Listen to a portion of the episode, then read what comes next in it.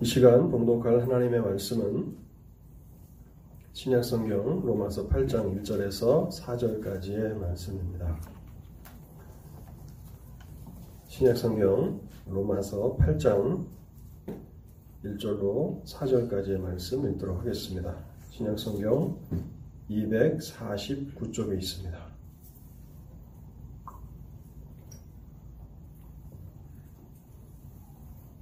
로마서 8장 1절에서 4절까지를 읽도록 하겠습니다. 그러므로 이제 그리스도 예수 안에 있는 자에게는 결코 정죄함이 없나니 이는 그리스도 예수 안에 있는 생명의 성령의 법이 죄와 사망의 법에서 너를 해방하였습니다. 율법이 육신으로 말미암아 연약하여 할 수 없는 그것을 하나님은 하시나니 곧 죄로 말미암아 자기 아들을 죄 있는 육신의 모양으로 보내어 육신의 죄를 정하사 육신을 따르지 않고 그 영을 따라 행하는 우리에게 율법의 요구가 이루어지게 하려 하심이니라. 아멘. 하나님의 은혜를 구하며 잠시 먼저 기도하도록 하겠습니다. 자비로우신 하나님, 지난 한 주간도 저희를 지켜주시고 또 보호해 주시고 또 인도해 주시니 감사합니다. 이 시간에도 저희를 말씀 앞으로 부르셨사오니 하나님 이것이 얼마나 큰 은혜인지를 생각하며 감사합니다. 하나님의 말씀을 저희들이 듣고자 하오니 저희의 마음을 열어주시고 저희의 귀를 열어주시옵소서 또한 말씀을 기독게 하신 성령 하나님께서 말씀과 함께 일하여 주옵소서 말씀을 통하여 역사하여 주옵소서. 그래서 하나님의 말씀이 떨어지는 곳마다 믿음의 놀라운 역사들이 일어나게 하옵시고 우리가 하나님의 진리를 통해서 하나님의 구원을 더욱 깊이 알아가는 복된 자리에 있도록 자비를 베풀어 주시옵소서. 심히 부족한 자가 주님의 말씀을 증거하고자 합니다. 하나님 불쌍히 여겨 주시고 하나님의 진리를 온전히 전달할 수 있도록 모든 필요들을 성령 안에서 공급하여 주시옵소서. 이 시간에도 하나님의 말씀 전파를 회방하고자 하는 악한 영의 모든 역사들을 파하여 주시고 성령께서 놀랍게 일하시는 은혜의 시간이 되도록 하나님 이 시간을 축복하여 주옵소서. 이 모든 말씀 우리 주 예수 그리스도의 이름으로 기도하옵나이다. 아멘.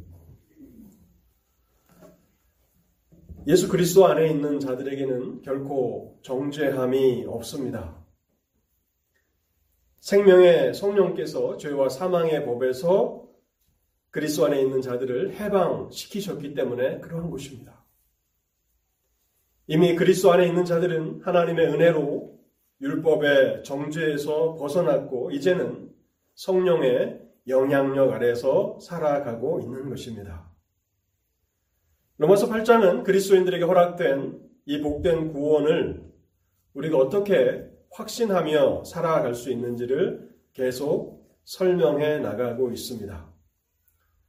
하나님의 동일하신 은혜로 구원받은 하나님의 백성들이지만은 그러나 그 구원을 기뻐하고 즐거워하고 확신하며 살아가는 그 일에 있어서는 많은 차이가 있습니다.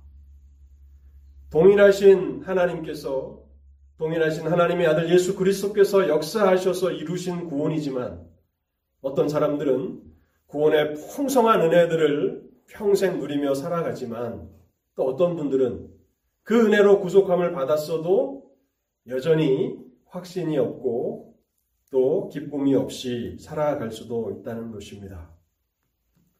그래서 우리가 성경이 증거하는 구원의 진리들을 잘 이해하기 위해서 힘써야 합니다. 그렇게 성경이 증거하는 구원의 진리들을 우리가 알아간다면 우리는 평생 하나님의 은혜의 샘에서 그 은혜를 길어 마시며 기뻐하게 될 것이고 세상이 알지 못하는 그런 신령한 기쁨과 평강이 우리의 평생의 삶을 충만하게 할 것입니다. 그러나 그 반대로 우리가 성경이 우리에게 가르쳐 주고 있는 그 구원의 진리에 대해서 무지하다면 어떠한 일이 일어날까요? 그것은 하나님의 백성이지만은 그러나 여전히 은혜에 메마른 상태로 살아가고 더욱 심각한 것은 우리가 죽을 때 구원의 확신도 없이 그렇게 죽음의 침상에서 쓸쓸히 죽어갈 수도 있다는 사실입니다. 그래서 우리는 로마서 8장 구원의 확신에 대해서 그 기록하고 있는 이 로마서 8장을 계속해서 설교 공부해 나가려고 하고 있고요. 그래서 이 로마서 8장을 통해서 여러분 모두가 온전한 구원의 확신에 이루실 수 있기를 바랍니다. 오늘은 로마서 8장 3절과 4절 말씀을 중심으로 생각해 보려고 합니다. 하나님의 구원이라는 제목으로 3절과 4절 말씀을 설명해 나가려고 하는데요. 지난주에도 제가 말씀을 드렸지만 8장 1절과 2절에 복음의 내용이 이미 선포되어 있고 이제 나머지 구절들은 1절과 2절에서 설명한 그 선포한 내용들을 상세하게 풀어서 해설해 주는 그런 부분입니다. 먼저 우리는 율법이 할 수 없는 것이 무엇인가를 생각해 보도록 하겠습니다. 율법 아래 있을 때 우리에게는 정죄감과 또 영적인 사망만을 이렇게 경험했고 진정한 승리와 또 해방을 누리지 못했는데 율법이 육신으로 말미암아 연약하여 할 수 없는 것이 무엇인가를 생각해 보도록 하겠습니다. 3절에 보면요. 이렇게 3절은 시작합니다. 율법이 육신으로 말미암아 연약하여 할 수 없는 그것을 하나님은 하시나니 율법이 할 수 없는 것이 있었다고 설명해 주고 있습니다. 율법이 할 수 없는 것이 무엇인가? 그것은 두 가지인데요. 율법이 할 수 없는 것은 율법의 정죄에서 우리를 구원하는 일입니다. 율법의 정죄에서 우리를 구원하는 일을 율법은 할 수 없고 두 번째 우리 안에 율법의 요구가 이루어지게 하는 일 또한 율법은 할 수 없습니다. 우리가 7장을 통해서 율법의 그 기능들을 생각해 보면서요.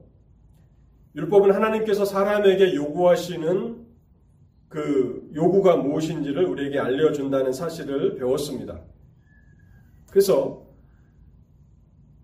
우리가 율법이 요구하는 것들을 이루게 된다면 우리는 율법의 의를 가질 수가 있습니다.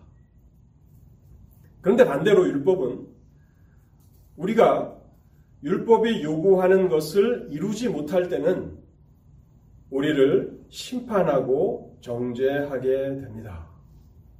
그래서 하나님께서 원하시는 그 선을 이루는 사람들에게는 율법의 의가 이루어지지만은 그러나 하나님께서 요구하시는 그 선이 이루어지지 않는 그 사람에게는 율법의 심판과 정죄가 뒤따르게 된다는 사실입니다. 그래서 사람이 구원을 받기 위해서는 두 단계가 필요합니다. 첫 번째 단계는요, 율법의 정죄에서 건짐을 받아야 하는 것입니다.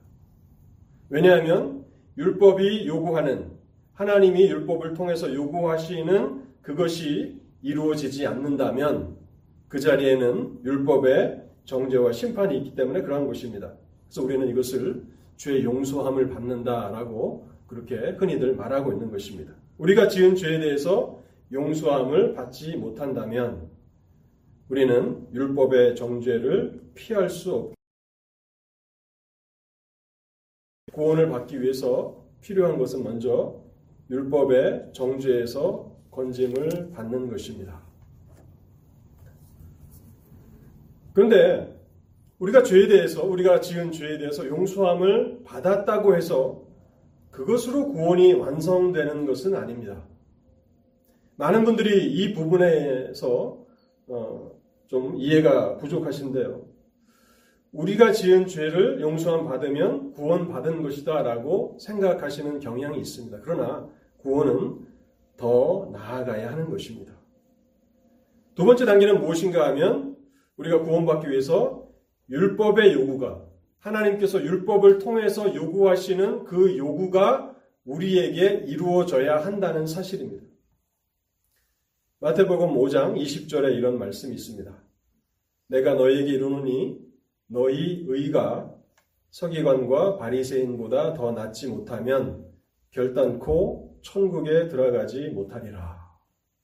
죄와 상관없이 너희의 의가 서기관과 바리새인의 의보다 낫지 못하면 천국에 들어가지 못한다고 말씀하고 있는 것입니다. 그래서 두 가지 가능성이 있는데요.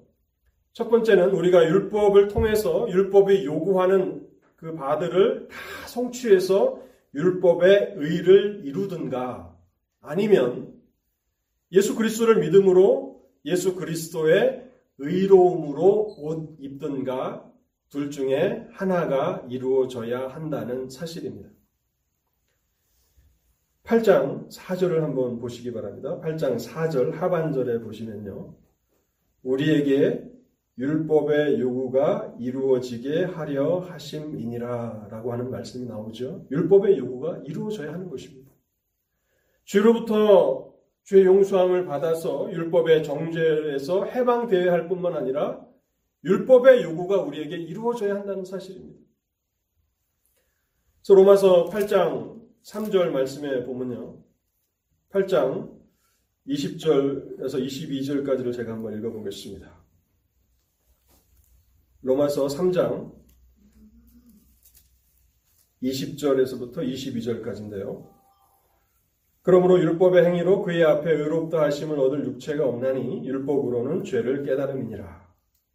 그런데 문제는 모든 사람이 율법이 요구하는 것을 성취함으로 율법의 의를 이루는 데 있어서 실패하고 있다는 것입니다. 그것이 사람의 문제입니다. 21절에는 이제는 율법 외에 하나님의 한 의가 나타났으니 여기 의라고 하는 것은 righteousness라는 것입니다. 하나님이 우리에게 무료로 제공하시는 의입니다. 이제는 율법 외에 하나님의 한 의가 나타났으니 율법과 선지자들에게 증거를 받은 것이라. 곧 예수 그리스도를 믿음으로 말미암아 모든 믿는 자에게 미치는 하나님의 의인이 차별이 없느니라. 모든 믿는 자에게 미친다. 저는 이 번역을 별로 좋아하지 않습니다. 모든 믿는 자에게 주어지는 모든 믿는 자에게 주어지는 하나님의 의라는 것입니다. 그래서 우리가 율법의 요구에서 벗어나야 할 뿐만 아니라 율법이 요구하는 그 요구가 우리를 위해서 이루어져야 하는 것입니다. 근데 그것은 율법이 할 수 없는 것입니다. 율법은 우리를 율법의 정죄에서 건져내지도 못하고 또한 우리 가운데 율법의 의가 이루어지게 하지도 못한다는 사실입니다. 오직 구원은 하나님께서 하시는 일이고 예수 그리스도를 통해서 행하시는 일입니다. 그래서 예수 그리스도께서 우리의 구원을 위해서 하신 그 일은 우리를 율법의 저주에서 해방하시는 일이고 또한 우리에게 자신의 완전하신 그 의를 의로움을 우리에게 주셔서 우리로 하여금 예수 그리스도의 의로 옷 입게 하시는 것입니다. 지난달에 그 성경 공부 8주 동안에 그 성경 공부를 하면서 그 구원에 대한 기초 교리들을 생각해 보았는데요. 그때 어, 이 부분을 충분히 말씀을 드렸는데 참석하지 않으신 분들도 많이 계시기 때문에 빌리포스 3장 9절 말씀을 한번 제가 다시 읽어보겠습니다. 빌리포서 3장 9절 말씀, 이 말씀은 구원에 있어서 핵심적인 그런 부분입니다. 그래서 여러분 모두가 가능하시면 다 암송하시면 좋을 것 같습니다. 빌리포서 3장 9절 말씀입니다. 그 안에서 발견되려 함이니 내가 가진 의는 율법에서 난 것이 아니요 오직 그리스도를 믿음으로 말미암은 것이니 곧 믿음으로 하나님께로부터 난 의라. 바울은 이 의를 가지고 있는 것입니다. 의를 가지고 있는데 이 의로움을 가지고 있는데 율법의 요구가 바울 안에서 이루어졌는데 그것은 자신이 율법을 다 지켰기 때문에 얻게 된 의가 아니라 믿음으로 하나님께로부터 주어진 그 일을 가지고 있다는 것입니다. 그래서 믿음으로 의롭다 하심을 받는다라고 하는 것은 우리가 예수 그리스도를 믿을 때에 예수 그리스도의 완전하신 그 의로움이 우리에게 주어지고 그래서 우리는 예수 그리스도의 의로움으로 옷 입게 된다는 것입니다. 다시 로마서 8장으로 돌아가서요. 왜 율법은 이 일을 하는 데 있어서 실패하였는가 하는 것입니다. 율법은 선하고 거룩하고 신령한 것입니다. 그래서 하나님이 사람들에게 요구하시는 것이 무엇인지를 우리에게 잘 알려줍니다. 그럼에도 불구하고 율법이 실패하고 있는데 율법의 실패는 왜 일어나는 것인가를 생각해 보겠습니다. 8장 3절 상반절인데요. 율법이 육신으로 말미암아 연약하여 할 수 없는 그것을 여기 연약하여 할 수 없다고 이렇게 설명해 주고 있습니다. 율법은요, 자동적으로 역사하지 않습니다. 율법은 사람을 통해서 수행되고 실천되어야 하죠. 그래서 하나님의 율법이 하나님의 백성들에게 주어진 이후에는 이제 사람들의 그 행위 여하에 그것이 달려 있게 되는 것입니다. 본문에 연약하다라고 설명하고 있습니다. 이 연약하다라고 하는 이 동사의 주어는 뭘까요? 율법이 연약하다는 말입니까? 아니면 육신이 연약하다는 말입니까? 당연히 육신이 연약하기 때문에 율법의 요구가 이루어지지 않았다는 그런 말입니다. 율법은 우리에 의해서 수행돼야 하는 것입니다. 그래서 율법을 통해서 하나님께서 원하시는 바가 무엇인지를 우리가 알았지만 우리가 연약하기 때문에 율법이 원하는 율법이 우리에게 가르쳐 주는 그 요구를 행할 수 없게 되었다라고 본문은 말씀하고 있는 것입니다. 그래서 율법의 실패는 결국 사람들의 실패고 우리의 실패인 것입니다. 놀라운 것은요. 3절과 4절 말씀에는 율법이 할 수 없는 그 두 가지 일을 하나님께서 그리스도 안에서 행하셨다고 선포하는 것입니다. 8장 3절 말씀은요. 하나님께서 예수를 믿는 우리를 어떻게 율법의 정주에서 건져내셨는지를 설명해 주고 있는 말씀이고 4절 말씀은 하나님이 어떻게 율법에 그 요구하는 의가 성령을 통해서 우리 안에 이루어지는지를 설명해 주시는 그러한 말씀입니다. 하나님께서는 율법이 할 수 없는 그 일을 이루십니다. 이제 크게 두 번째로, 첫 번째는 율법이 할 수 없는 일이 무엇인가 두 가지를 말씀드렸습니다. 이제 크게 두 번째로는 하나님은 어떻게 이 일을 행하셨는가 하는 것입니다. 하나님은 율법이 할 수 없는 그것을 어떻게 행하셨는가를 생각해 보도록 하겠습니다.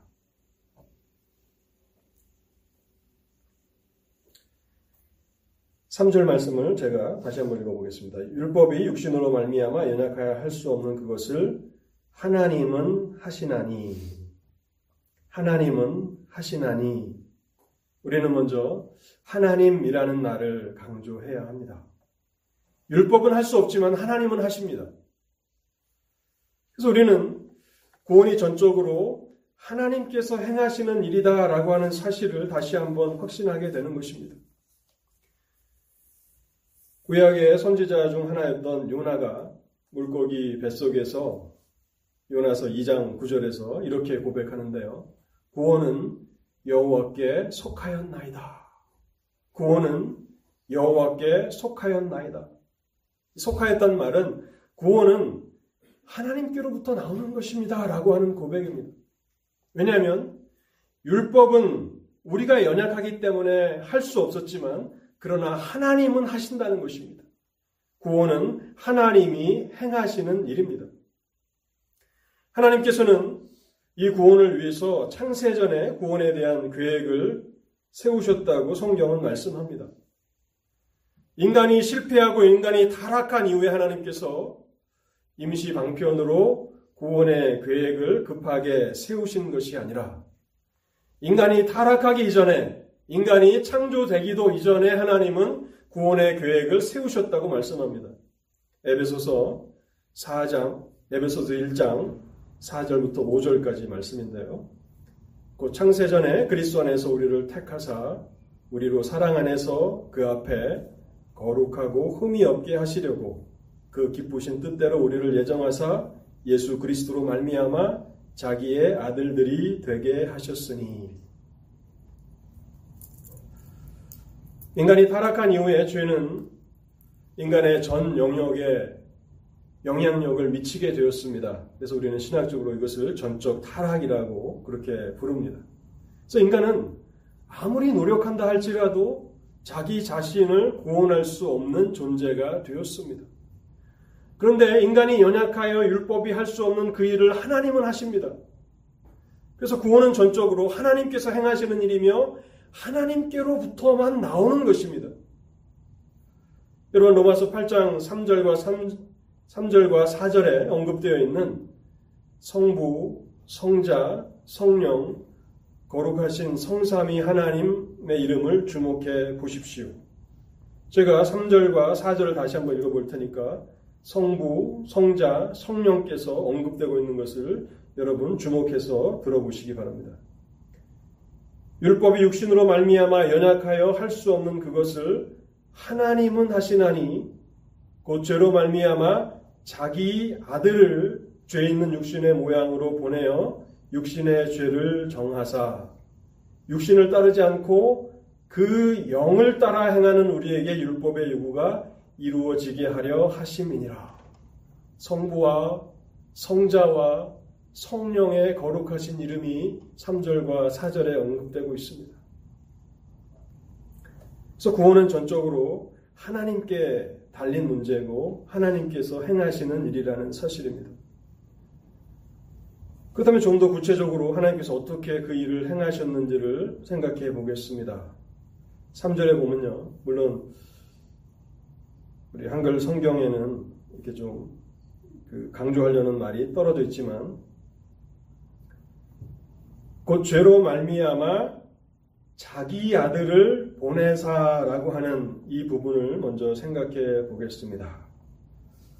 죄로 말미암아 자기 아들을 육신 죄 있는 육신의 모양으로 보내요. 자기 아들을 보내요. 자기 아들, 하나님의 아들을 보내셨다라고 하는 것입니다. 그래서 우리는 구원이 하나님께서 창세부터 세우신 성부 하나님께서 창세전부터 세우신 계획에 의한 것이라는 사실을 강조해야 할 뿐만 아니라 하나님의 아들 예수 그리스도를 통해서 완성되는 일이라는 사실을 또한 우리는 강조해야 하는 것입니다. 하나님은 자기 아들을 보내셨습니다. 자기 아들을 보내사. 그래서 구원은 하나님의 구원이며 또한 우리는 다음과 같이 이렇게 선포할 수 있습니다. 그 아들 예수 그리스도를 떠나서는 구원이 없다는 것입니다. 우리가 교회에서 Five Sola라고 하는 것을 이렇게 강조하면서 오직 그리스도라는 말을 종종 씁니다. 그리스도를 떠나서는 죄의 용서함도 없고 율법의 정죄에서 해방되는 것도 없습니다. 왜냐하면 하나님께서 창세전에 그 구원의 계획을 세우셨는데 그 계획을 이루는 것은 누구이신가 하면 자기 아들을 통해서 이루시는 것입니다. 자기 아들을 이 땅에 보내셔서 이루시는 것이기 때문에 예수 그리스도를 떠나서는 구원이 없는 것입니다. 근데 여기 자기 아들이라고 하는 이 단어는 단순하거나 그렇게 간단한 말은 아닙니다. 자기 아들이라고 하는 이 표현은 하나님 아버지의 특별하신 아들이시라는 그런 말인데요. 성경에 보면 천사들도 하나님의 아들들이라고 불려지고 있고요. 또 그리스도 안에 있는 성도들도 하나님의 아들들이라고 이렇게 불려집니다. 그러나 예수 그리스도는 천사들이나 그리스도 안에 있는 성도들이 하나님의 아들이라고 불려지는 차원에서의 아들이 아닙니다. 특별하신 차원에서 아들이신데 성부 하나님이 낳으신 아들이십니다. 성부 하나님께서 친히 낳으신 그래서 하나님으로부터 출생하신 아들이십니다. 천사들은 어떤 존재입니까? 하나님께서 만드신 피조물들이죠. 우리 또한 하나님의 피조물입니다. 하나님의 형상을 따라서 지음을 받은 피조물입니다. 그런데 성경은 예수 그리스도는 어떤 아들이신가? 하나님이 낳으셨다고 설명하고 있습니다. 제가 이 말씀을 여러분들이 더 잘 이해하실 수 있도록 상세하게 설명을 드리고 싶지만 가장 적절한 말은 낳으셨다라고 하는 말 외에는 다르게 표현하거나 설명하기가 어려운 그런 부분입니다. 그래서 예수 그리스도는 하나님의 유일하신 아들이십니다. 독생자이십니다. 특별하신 아들이십니다. 그분은 창조되신 아들이 아니라 성부 하나님께서 창조하신 창조하신 아들이 아니라 성부 하나님으로부터 나오신 성부 하나님께서 낳으신 특별하신 아들이시라는 사실을 우리는 기억해야 합니다. 사실 이 문제가 기독교 역사에서 오랫동안 골칫거리로 다루어졌습니다. 이 부분을 이해하는 데 있어서 많은 어려움들이 있었습니다. 그래서 기독교 2000년의 역사 가운데 가장 먼저 교회로부터 이단이라고 정죄받은 사람은 아리우스라고 하는 사람인데요. 이 아리우스는 왜 교회로부터 이단이라고 정죄를 받았는가 하면요. 예수 그리스도께서 하나님께서 창조하신 첫 번째 피조물이다라고 그렇게 사람들에게 가르쳤던 것입니다.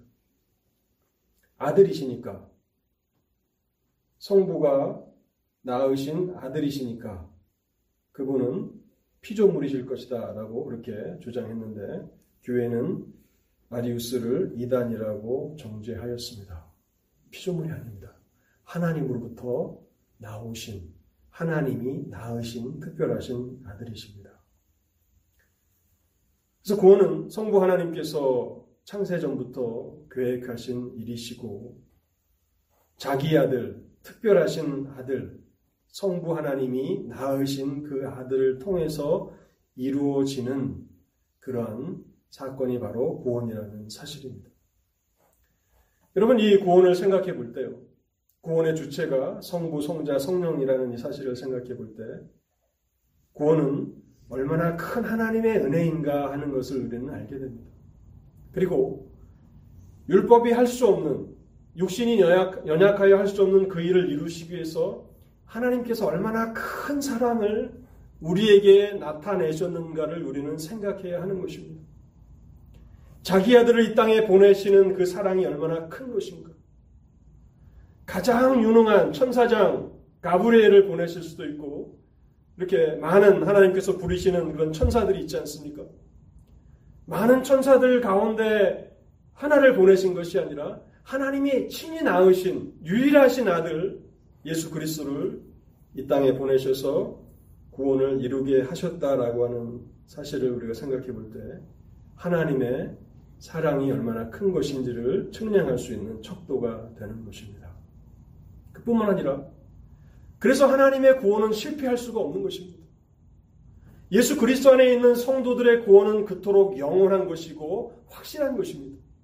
왜냐하면 그 계획을 세우신 분이 성부 하나님이시고 그 계획을 따라서 구원을 완성하신 분이 하나님께서 특별하게 낳으신 성자 예수 그리스도이시기 때문에 하나님의 구원은 결코 실패할 수 없는 것입니다. 본문에서 우리가 조금 더 본문의 의미들을 생각해 보려고 하는데요. 이 특별히 로마서 같은 이 구절들은 한 단어, 한 단어가 많은 내용들을 담고 있기 때문에 이 한 절을 통해서도 우리가 생각할 것이 너무 많습니다.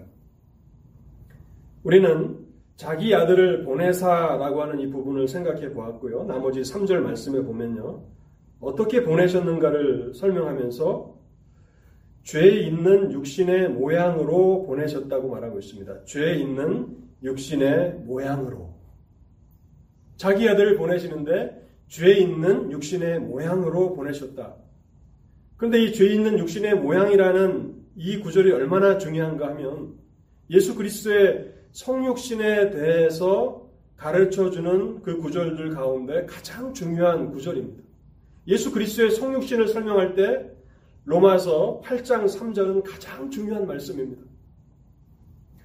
물론 예수 그리스도의 성육신을 다루는 많은 성경 구절들이 있는데요. 대표적인 것이 요한복음 1장 14절, 갈라디아서 4장 4절, 빌리포스 2장 7절, 디모데전서 3장 16절 등 많은 구절들이 있습니다. 그런데 그 구절들 모두가 예수 그리스도의 성육신을 설명하고 있고 또 상호 보완적으로 그렇게 성육신의 의미들을 풍성하게 다루고 있지만 결코 로마서 8장 3절의 말씀의 특별한 의미를 대신할 수는 없습니다.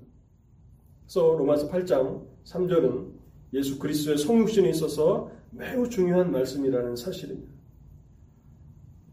두 가지를 이 부분에서 생각해 보려고 하는데요. 첫 번째는 예수 그리스도께서 영혼과 육신을 가지신 참 사람이 되셨다라고 하는 사실을 본문은 증거해 주고 있습니다. 죄 있는 육신의 모양으로 오셨다라고 하는 이 말씀을 통해서 우리는 예수 그리스도께서 영혼과 육신을 가지신 온전한 사람이 되셨다라고 하는 진리를 우리는 먼저 생각해야 합니다.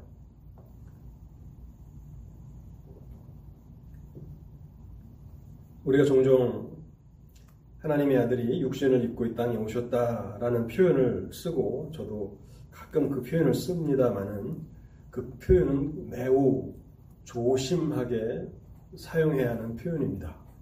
육신을 입으셨다. 이것은 한 이단이 한 말인데요. 사람은 영혼과 육신이 있지 않습니까? 그래서 하나님의 신성이 인간의 영혼을 차지하고 육신만을 취하셨다라고 가르쳤던 이단이 있습니다. 그래서 육신을 입으셨다 하는 것은 사람의 영혼은 없으시고 영혼의 자리를 하나님의 신성이 대신하셔서 그렇게 이 땅에 오셨다라고 하는 그 이단이 있는데요. 그렇기 때문에 육신을 입고 오셨다라고 하는 이 말씀은 조심해서 사용해야 하는 말입니다. 여기 죄 있는 육신의 모양으로 오셨다라고 하는 것은 몸만을 취하셨다는 것이 아니라 인간의 영혼과 육신을 다 가지신 완전하신 사람이 되셔서 이 땅에 오셨다는 그런 말씀입니다. 초대교회는 이 사실을 믿지 않는 사람들이 있었습니다. 당시 유행하던 헬라 철학 영지주의로 말미암아서 그리스도의 성육신을 믿지 않는 사람들이 있었는데요. 이 영지주의라고 하는 이 헬라 철학에서 나온 사상은 어떤 것인가 하면 영혼은 선하고 육신은 악하다라고 하는 그 사상에서 나온 것입니다. 플라톤 철학에서 비롯된 것인데요. 영혼은 선하고 육신은 악하다. 그래서 하나님께서 악한 육신을 가지셨을 리가 없다라고 영지주의자들은 주장한 것입니다. 그래서 이와 같은 잘못된 성육신 교리를 경계하기 위해서 사도 요한은 요한 일서를 썼습니다. 요한 일서 1장 1절을 제가 읽어보겠습니다. 태초부터 있는 생명의 말씀에 관하여는 우리가 들은 바요, 눈으로 본 바요, 자세히 보고 우리 손으로 만진 바라. 예수 그리스도는 우리의 눈으로 볼 수 있는 분이시고 우리 손으로 만지실 수 있는 분입니다. 왜냐하면 하나님의 아들이 육신을 가지시고 사람의 영혼과 육신을 가지시고 이 땅에 왔다는 사실을 부인하는 사람들이 있기 때문에 그저 귀신들처럼 사람들의 눈에 육신을 가진 것처럼 보였을 뿐이다라고 주장하는 사람들이 참 많이 있었다는 것입니다. 요한일서 4장 1절에서 3절도 그와 같은 맥락에서 잘못된 그 교리를 가르치는 사람들을 반박하고 있는데요. 사랑하는 자들아 영을 다 믿지 말고 오직 영들이 하나님께 속하였나 분별하라. 많은 거짓 선지자가 세상에 나왔습니다.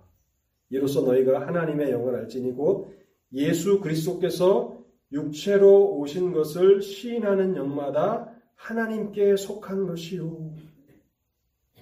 오늘날에는 이러한 사상이 유행하고 있지 않으니까 별로 중요해 보이지 않지만 헬라 철학의 영향 가운데 있었던 초대교회는 이러한 문제가 심각하였다는 것입니다.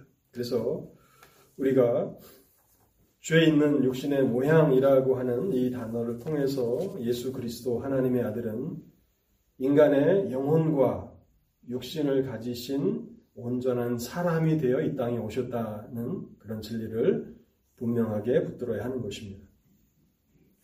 두 번째로요, 죄 있는 육신의 모양이라고 하는 이 말을 통해서 예수 그리스도의 사람이 되신 이 부분에는 특별한 것이 있었습니다.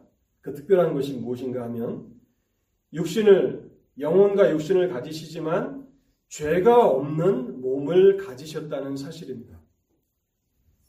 그래서 8장 3절은 죄 있는 육신이라고 말하지 않고 죄 있는 육신의 모양이라고 이렇게 단어를 신중하게 선택하고 있는 것입니다. 죄 있는 육신의 모양을 취하셨다. 죄 있는 육신이 아니다라고 말하고 있는 것입니다. 오늘날 우리 시대에는 이 문제가 큰 어려움입니다. 세계적으로 가장 유명한 한 신학자가 예수 그리스도는 우리와 동일한 죄가 있는 몸을 취하셨다라고 주장합니다. 가장 세상 많은 사람들에게 알려진 신학자입니다. 그러니까 많은 사람들이 이제 기독교 안에서도 예수 그리스도께서 죄 없는 육신을 가지셨다는 이 진리를 온전히 붙들지 못합니다. 네, 여러분 8장 3절을 보십시오. 얼마나 사도 바울이 신중하게 단어를 쓰고 있습니까? 죄 있는 육신이 아니라 죄 있는 육신의 모양입니다. 그렇다면 왜 우리는 예수 그리스도께서 죄가 없는 몸을 가지셨다는 이 사실을 강조해야 합니까? 너무나 분명한 건데요. 만일 예수 그리스도께서 죄가 있는 육신을 가지셨다면 다른 사람을 위해서 대속을 하실 수가 없는 것입니다. 여러분 우리가 구약에서 짐승 제사들을 잘 생각해 보지 않습니까? 흠이 없는 짐승이라야 사람의 죄를 대속하지. 흠이 있는 것, 저는 것, 병든 것은 하나님의 제사에 사용될 수가 없는 것입니다. 왜요? 사람의 죄를 대속해야 되니까. 대속할 짐승이니까. 하물며 짐승조차도 흠이 없는 것을 드려야 하는데 세상의 죄를 담당하시는 하나님의 아들이 죄 있는 육신을 취하셨다고 한다면 어떻게 십자가에서 하나님의 백성들의 죄를 대속하실 수 있습니까? 그래서 성경은 이 진리를 고수하기 위해서 로마서 8장 3절에서 신중하게 말하는 것입니다. 아무리 유명한 신학자가 아무리 많은 사람들이 그러한 잘못된 주장을 한다 할지라도 우리는 성경의 기초에서 우리의 신앙을 세워야 합니다. 죄 있는 육신의 모양을 취하신 것입니다. 죄가 없다라고 하는 그 사실 하나만 다를 뿐 죄로 말미암아 연약해진 몸을 가지신 것입니다. 고린도서 5장 21절에도 이 사실을 증거하면서요. 하나님이 죄를 알지도 못하신 이를 우리를 대신하여 죄를 삼으신 것은 이라고 말하고 있습니다. 이브리서 4장 15절에도요. 우리에게 있는 대제사장은 우리의 연약함을 동정하지 못하실 리가 아니요 모든 일에 우리가 똑같이 시험을 받으신 이로되 죄는 없으시니라. 히브리서 7장 26절에도요. 이러한 대제사장은 우리에게 합당하니 거룩하고 악이 없고 더러움이 없고 죄인에게서 떠나 계시고 성경은 예수 그리스도의 성육신을 강조하면서 온전한 사람의 영혼과 육신을 가지신 사람이 되셨을 뿐만 아니라 하나님의 아들은 죄가 없는 몸을 가지셨다는 사실을 증거하고 있는 것입니다. 그런데요, 우리가 예수 그리스도의 성육신에 대해서 생각할 때에 한 가지를 더 생각해야 합니다. 그것은 무엇인가 하면 예수 그리스도는 단순히 사람이셨던 것만은 아니라는 사실입니다. 죄가 없는 몸을 가지신 완전하신 사람이셨던 것만은 아니라 그분은 동시에 하나님이셨다라고 하는 사실입니다. 많은 사람들이 예수 그리스도께서 성육신 하시는 그 순간 하나님이신 하나님의 존재는 포기한 걸로 그렇게 생각하는 사람들이 있습니다. 그런데 성경은 그렇게 말씀하고 있지 않습니다. 그분은 완전하신 사람이 되셨을 뿐만 아니라 또한 동시에 완전하신 하나님이십니다. 이 기독교에 있어서 가장 어려운 또 신비로운 교리가 무엇인가 하면 그것은 삼위일체 교리입니다.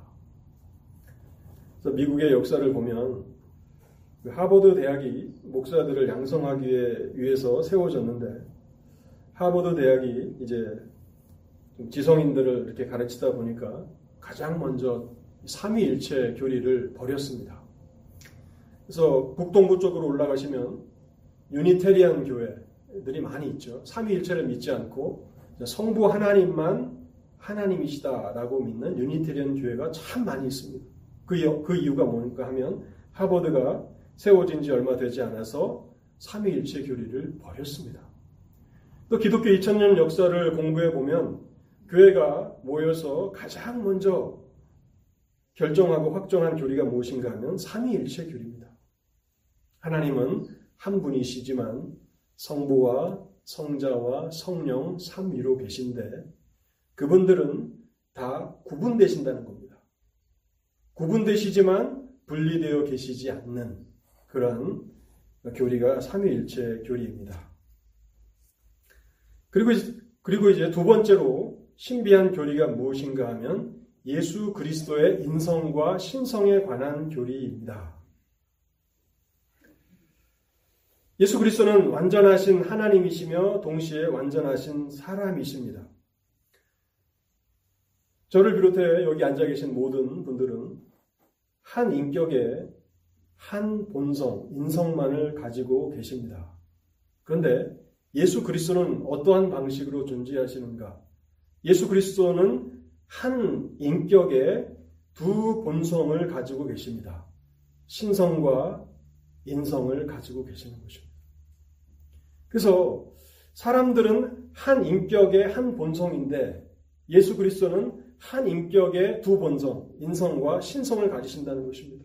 그리고 우리가 죄 있는 육신의 모양이라는 이 부분을 생각하면서 예수 그리스도가 완전한 사람이 되셨지만 죄가 없는 육신을 가지셨다는 사실을 강조했잖아요.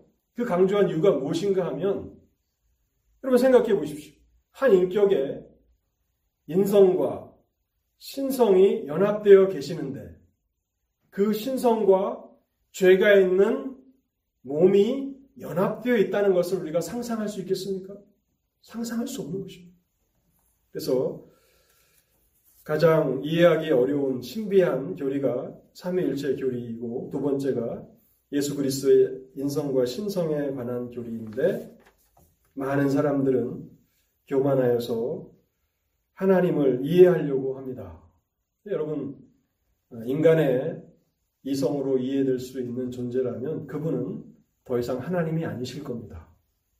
사람이 만든 모든 종교는 똑똑한 사람들은 다 이해할 수 있습니다. 그 교리들을 다 이해할 수 있습니다. 그러나 기독교는 아무리 똑똑하고 아무리 천재적인 그런 지능을 가졌어도 결코 설명할 수 없는, 결코 이해할 수 없는 그런 부분들이 나타나는데요. 그것이 성경이 또 기독교가 하나님께로부터 나왔다라고 하는 하나의 증거가 되는 것입니다. 그래서 유명한 그 어거스틴의 일화가 있죠. 삼위일체 교리를 이해하기 위해서 어거스틴이 당대의 가장 탁월한 지성이라고 불렸던 어거스틴이 고민을 하면서 바닷가를 걸어가고 있었는데 어린아이가 모래 장난을 하면서 모래성을 쌓고 있더랍니다. 그래서 얘야 너는 바닷가에서 뭐하고 있니? 그렇게 질문하니까 어린아이가 제가 만든 이 모래성에 바닷물을 다 담아 넣으려고요. 라고 답변을 했답니다. 그 어린아이의 답변을 듣고 나서 자신이 바로 그런 어리석은 시도를 했구나. 무한하신 하나님을 유한한 인간의 지성으로 이해하려고 발버둥 쳤구나. 그것은 불가능한 일이라는 사실입니다. 불가능하지만 그러나 성경은 그것이 진리라고 선포하고 있기 때문에 우리는 믿음으로 그것을 진리라고 수납하는 것입니다. 예수 그리스도는 완전하신 하나님이십니다. 그리고 완전하신 인간이십니다. 그러나 인간이시지만 우리와 다른 것은 죄가 없는 육신을 취하신 것입니다. 여러분 사도 바울이 로마서 8장 1절에서 확신에 찬 선언을 하지 않습니까? 그러므로 예수 그리스도 안에 있는 자들에게는 결코 정죄함이 없다라고 선포하고 있습니다. 왜 이러한 확신이 바울에게 충만했던 것입니까? 그리고 로마서 8장 마지막까지 바울은 계속해서 감격에 쳐서 만일 설교자라면 처음부터 마지막까지 하이톤으로 설교를 마칠 때까지 그는 증거하고 있는 것입니다. 그 근거가 어디에 있습니까? 바로 구원은 성부 하나님이 창세 전에 계획하신 일이라는 사실과 또한 자기 아들, 그 아들은 단순히 완전한 인간이 되어서 죄가 없는 몸을 가지고 이 땅에 오신 분이 아니라 그분은 하나님이시고 동시에 사람이시라는 사실입니다. 신성으로는 성부 하나님과 동등하신 분이십니다. 여전히 성육신 하신 이후에도 하나님이시기를 포기하지 않으신 것입니다. 그렇기 때문에 자기 아들을 통해서 이루신 구원이기 때문에 우리는 확실하다고 영원하다고 하는 사실을 확증할 수 있는 것입니다.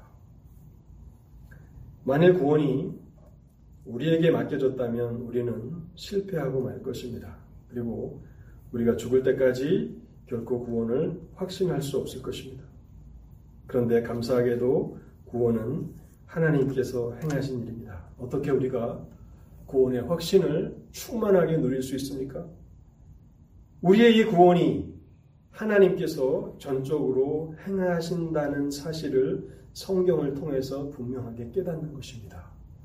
그 진리를 깨닫는 데서부터 우리는 확신을 누리게 되는 것입니다. 하나님께서 허락하시면 이제 그 3절과 4절 말씀을 다음 주에 계속 살펴보려고 하는데요. 3절 말씀에 보면 육신의 죄를 정하사라고 말씀하고 있습니다. 죄를 심판하신다는 것입니다. 하나님의 아들께서 이 땅에 오신 성육신의 목적인데요. 세상 죄를 심판하시기 위해서. 그래서 성부 하나님은 예수 그리스도 안에서 그 십자가 안에서 죄에 대한 심판을 행하셨고 예수를 믿는 우리에게는 이제 율법의 정죄에서 해방되는 것입니다. 오늘 우리가 예수 그리스도께서 육신의 죄를 정하사 심판하셨다. 하나님께서 세상 죄를 그 아들 예수 그리스도에게 담당케 하시고 예수 믿는 모든 우리의 죄를 심판하셨다라고 하는 이 사실을 생각하시면서 성찬의 자리로 나아가도록 하겠습니다.